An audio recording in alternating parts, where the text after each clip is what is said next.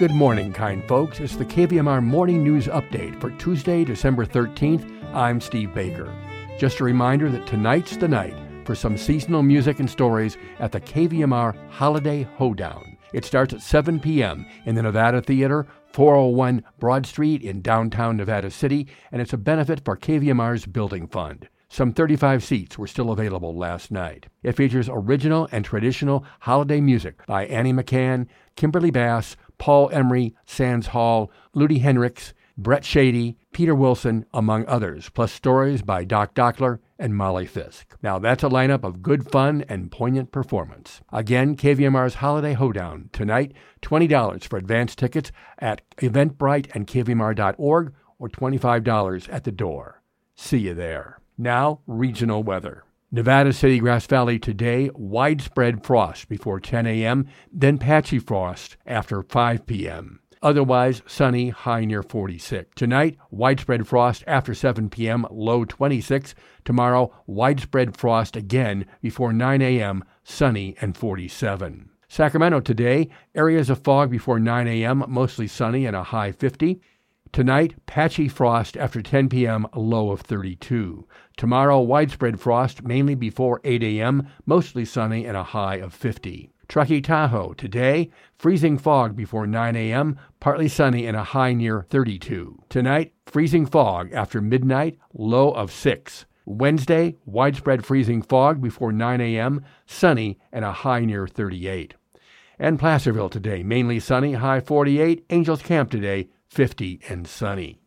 Well, the National Weather Service predicts significantly cold and wet weather Monday and Tuesday nights. Considering the weather prediction, Sierra Roots and the County of Nevada are once again activating the cold weather shelter protocol for Monday and Tuesday night.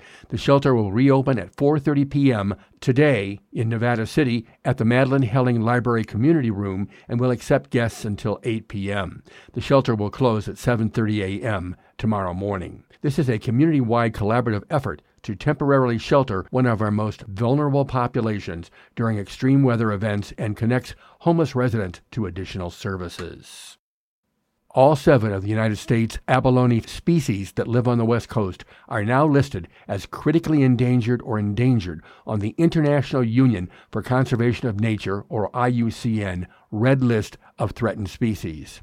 These listings were based on a West Coast abalones assessment led by Laura Rogers Bennett of the California Department of Fish and Wildlife, or CDFW, and the University of California, Davis. Six species, red, white, black, green, pink, and flat abalone, are listed by IUCN as critically endangered.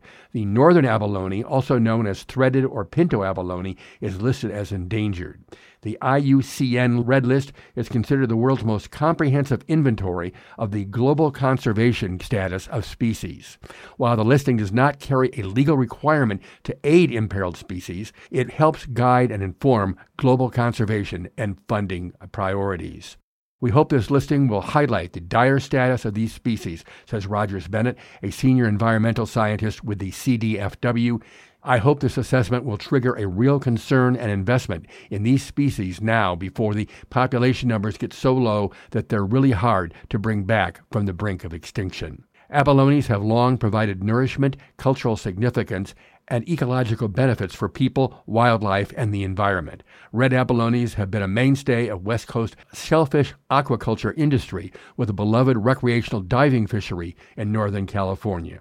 But the world's abalones are in decline through overexploitation, disease, and climate change. That from the University of California Davis News Department. And here's something we found in a recent Wall Street Journal. High prices churn up butter bargain hunters. Word oozed out earlier this month. The news quickly spread. Worries softened. Aldi supermarket had lowered the price of butter. Everyone was abuzz, says Laura Magon. She moderates the Wedding Cookie Table community Facebook page, where the butter deal was the big talk among bakers who share recipes and cooking tips. Some of her 111,000 members posted images of the Aldi weekly circulars showing butter selling for $2.49 a pound in their area, followed by a woohoo Lines were reported in Boardman, Ohio. There was no butter in Painesville, Ohio this morning, one baker declared. In Daytona Beach, Florida, the sale price was $2.99, noted another. Several offered ways to get around the six pounds of butter per person limits. Took three buddies and got 24 pounds. The coming holidays and near record high butter prices have churned up an underground butter brigade, says Ms. Magon of Pittsburgh. People are passionate about butter. And now back to California and the rest of the news. UC strike. Postdoctoral students and academic researchers at the University of California announcing Friday night that they would return to work Monday, partly ending a weeks long strike. And in online and physical attack, transgender and gay people are being targeted with more and more vitriolic language. Heavy snow fell in the Sierra Nevada over the weekend, closing highways and causing storm watches across large swaths of California. That, according to NPR. And Caleb Williams, a quarterback for the USC Trojans, won the Heisman Trophy, the most famous award in college football. And a mountain lion, tracked by biologists in the Santa Monica Mountains, gave birth over the summer to four healthy female kittens that, according to the Associated Press. Birthdays today include the legendary Dick Van Dyke, reaching 97 years old today. Guitarist Jeff Skunk Baxter of the Doobie Brothers and Steely Dan turned 74. Singer Morris Day of the Time at 66. Actor comedian Jamie Foxx is 55. Singer Taylor Swift is now 33 years old. Let's return to the fabulous Tuesday morning show with that cool music photo gallery dude. Peter Blatchley.